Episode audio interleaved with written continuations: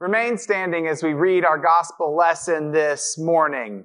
It comes from, it's a continuation of the agricultural parables that we've been going through in the lectionary the past several weeks. And it comes from the gospel according to Matthew chapter 13, verses 24 through 30. And your bulletin doesn't say this, but we're also going to read verses 36 through 43. He put before them another parable. The kingdom of heaven may be compared to someone who sowed good seed in his field. But while everyone was asleep, an enemy came and sowed weeds among the wheat, and then went away. So when the plants came up and bore grain, then the weeds appeared as well. And the slaves of the householder came and said to him, Master, did you not sow good seed in your field? Where then did these weeds come from? He answered, An enemy has done this. The slaves said to him, Then do you want us to go and gather them? But he replied, No, for in gathering the weeds, you would uproot the wheat along with them.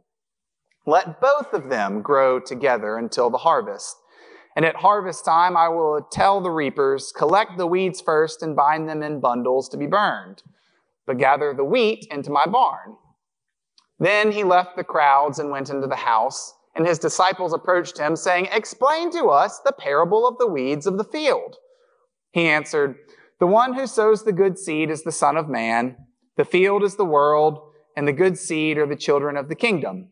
The weeds are the children of the evil one, and the enemy who sowed them is the devil. The harvest is the end of the age, and the reapers are angels. Just as the weeds are collected and burned up with fire, so will it be at the end of the age.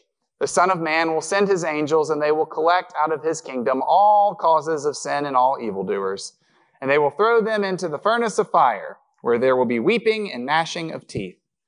Then the righteous will shine like the sun in the kingdom of their Father. Let anyone with ears listen. This is the word of God for the people of God. Thanks be to God. You may be seated. Recently, I have found that I have connected with this parable in a spiritual sense, but I've also connected with it in something of a practical, real life sense. I don't know about you, but we have reached a segment of summer where I feel like the grass in our yard is growing at its most rapid rate, which actually doesn't altogether bother me I'm probably in the minority on this one, but I actually really enjoy cutting grass. I did it just yesterday. It's one of the few instances in my life where I get to look at the task before me, do said task, watch the progress in real time, and when it's done, there is no questioning myself as to whether or not I'm finished or if I did a good job. With the speed at which grass grows this time of year, there are moments though where two days after you cut it, you look out at your yard and think, I just cut the grass. Why does it look like it hasn't been cut in a month? On the other hand, I love cutting grass, but I have not always loved other parts of lawn maintenance. Weed eating has been a struggle for most of my life because being six foot seven inches tall and having honestly relatively short arms, I have to hunch my back to use a standard weed eater, which leads to weed eater induced back pain. It was a really good excuse there for a while. It's probably more than you care to know, too. I somewhat actually recently, in recent years, fell in love with weed eating a couple years ago after I got a big and tall version of a weed eater for Christmas. Well, somewhat recently, the weed eater got jammed up and had been out of commission. I will embarrassingly admit that in this case, my definition of somewhat recently is about a year ago and I got it unjammed last week. So in the meantime, I have mainly been mowing over parts of our lawn where weeds grow. So weeds have been treated like grass. The lead up to our front door has a walkway of stones. Each stone there is in a couple feet wide rectangle, about this big, probably. Well, in about a year's time that I have been mowing over the weeds instead of weed eating them on these stones, a mostly weed and little grass combo has grown over the stones and begun to obscure them where you may only see a few inches of the stone. They're about this big now. Well, after my weed eater was back in service, one of the first things that I wanted to do was to uncover the stone walkway to our front door. So I picked one stone in the middle to get to work on. When I say that weeds are really covering these stones, they were. Now, they were short weeds because they had been mowed over for a year, but they had some good weed coverage on them. They were in every crack, hugging them like vines. They were present. To uncover them, I really needed to do some heavy duty weed eating. Go over it a lot of times, get in the cracks, and really get up under the weeds. It took several minutes to get one uncovered, but when I got it uncovered, it looked good.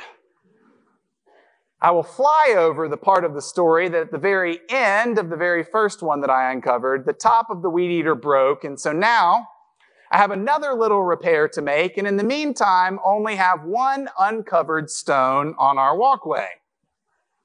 But you bet it is a really good looking stone.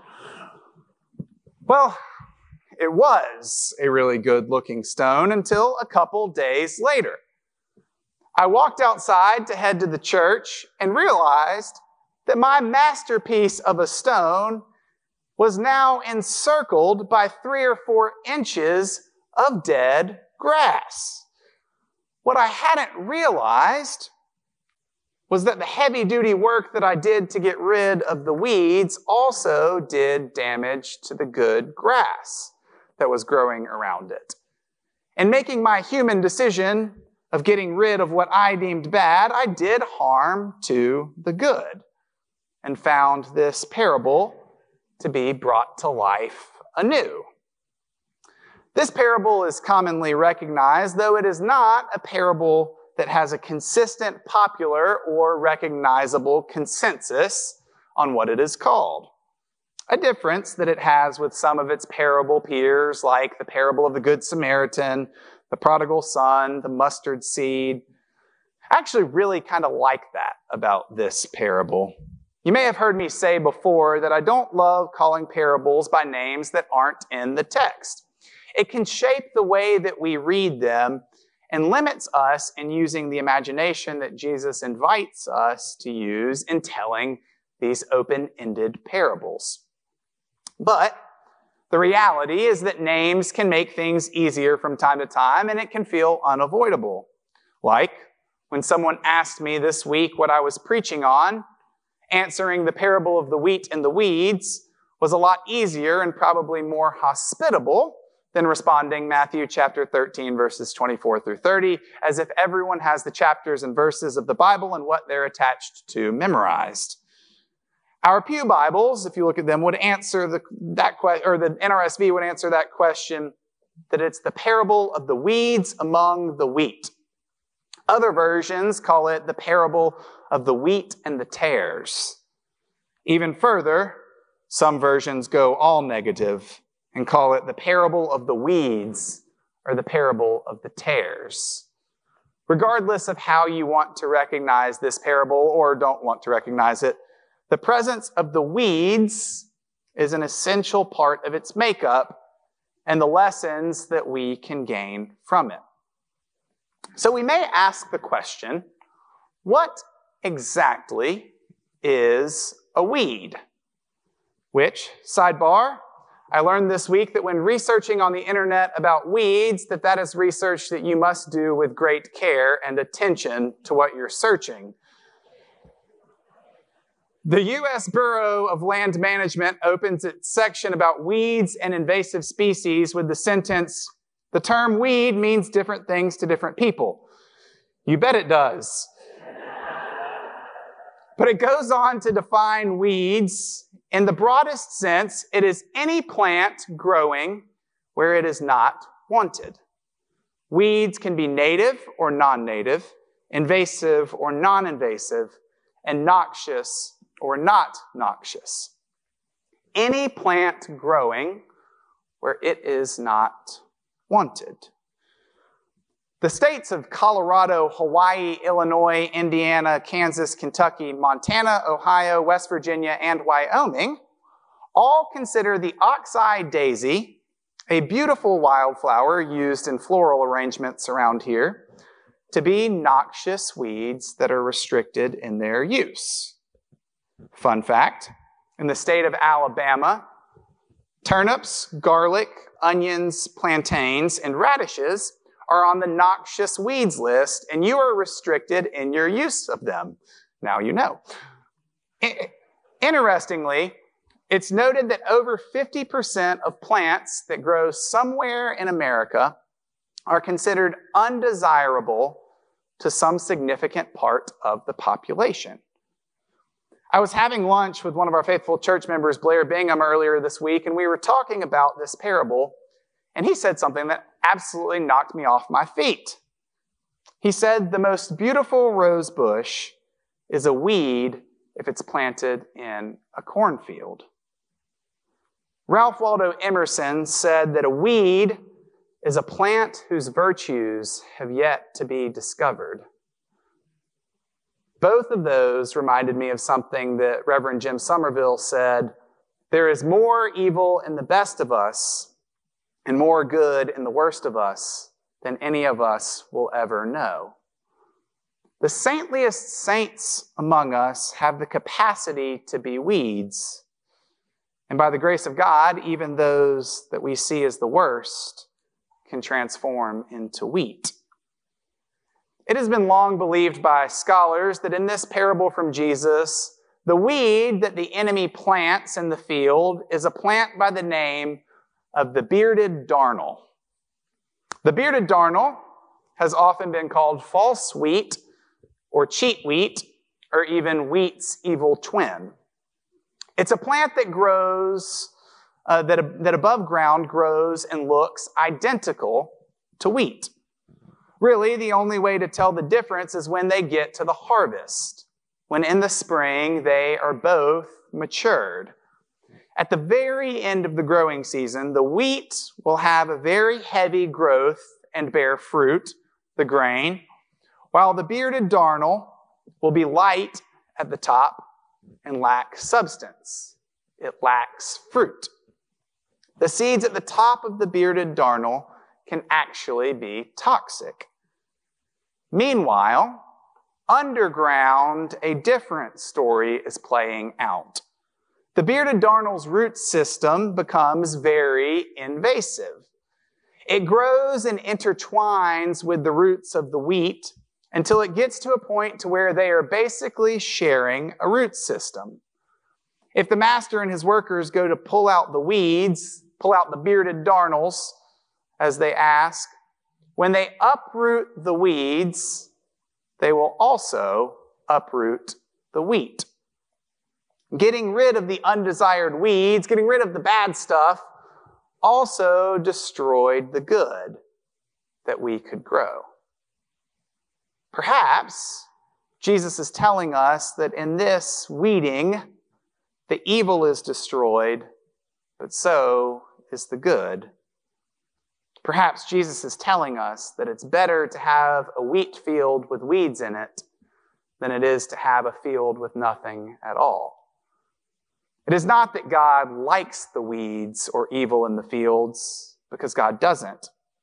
It's that God has a different plan for the way that the weeds will be taken care of at the harvest. In doing so, God is telling us that our role is not the role of judgment and trying to banish what we deem to be evil or weeds. Our role is to focus on the wheat. Our role is to focus on the good. Our role is to make sure that the good grows and bears fruit, and that it is not uprooted. I've been thinking about this parable a lot in the context of John Wesley's three simple rules for the people called Methodists. They were do no harm, do good, and attend to the ordinances of God. I would guess that this parable was not the explicit reason and explanation for the first two rules, but you could most certainly argue a justification that it is perhaps the perfect model for them, especially in the order that John Wesley puts the rules in. First, do no harm. Second, do good. By not yanking the weeds and doing damage to the wheat, the parable gives this tangible example of doing no harm. It's this example that if we focus on what's bad or what's wrong with our field or our world, that we are likely to destroy some good stuff in the process. Second, do good. The parable tells us to let the plants grow until the harvest, and at harvest time, God will offer judgment. But we do the work of letting them grow together. We do the work of making sure that the wheat gets to the harvest. We come alongside God as the Spirit grows the wheat to where it bears fruit. We focus on the wheat. We focus on the good. We focus on helping things grow. We pour our energy into life and light. For good wheat bearing great fruit can help to bring more good wheat and bring more fruit.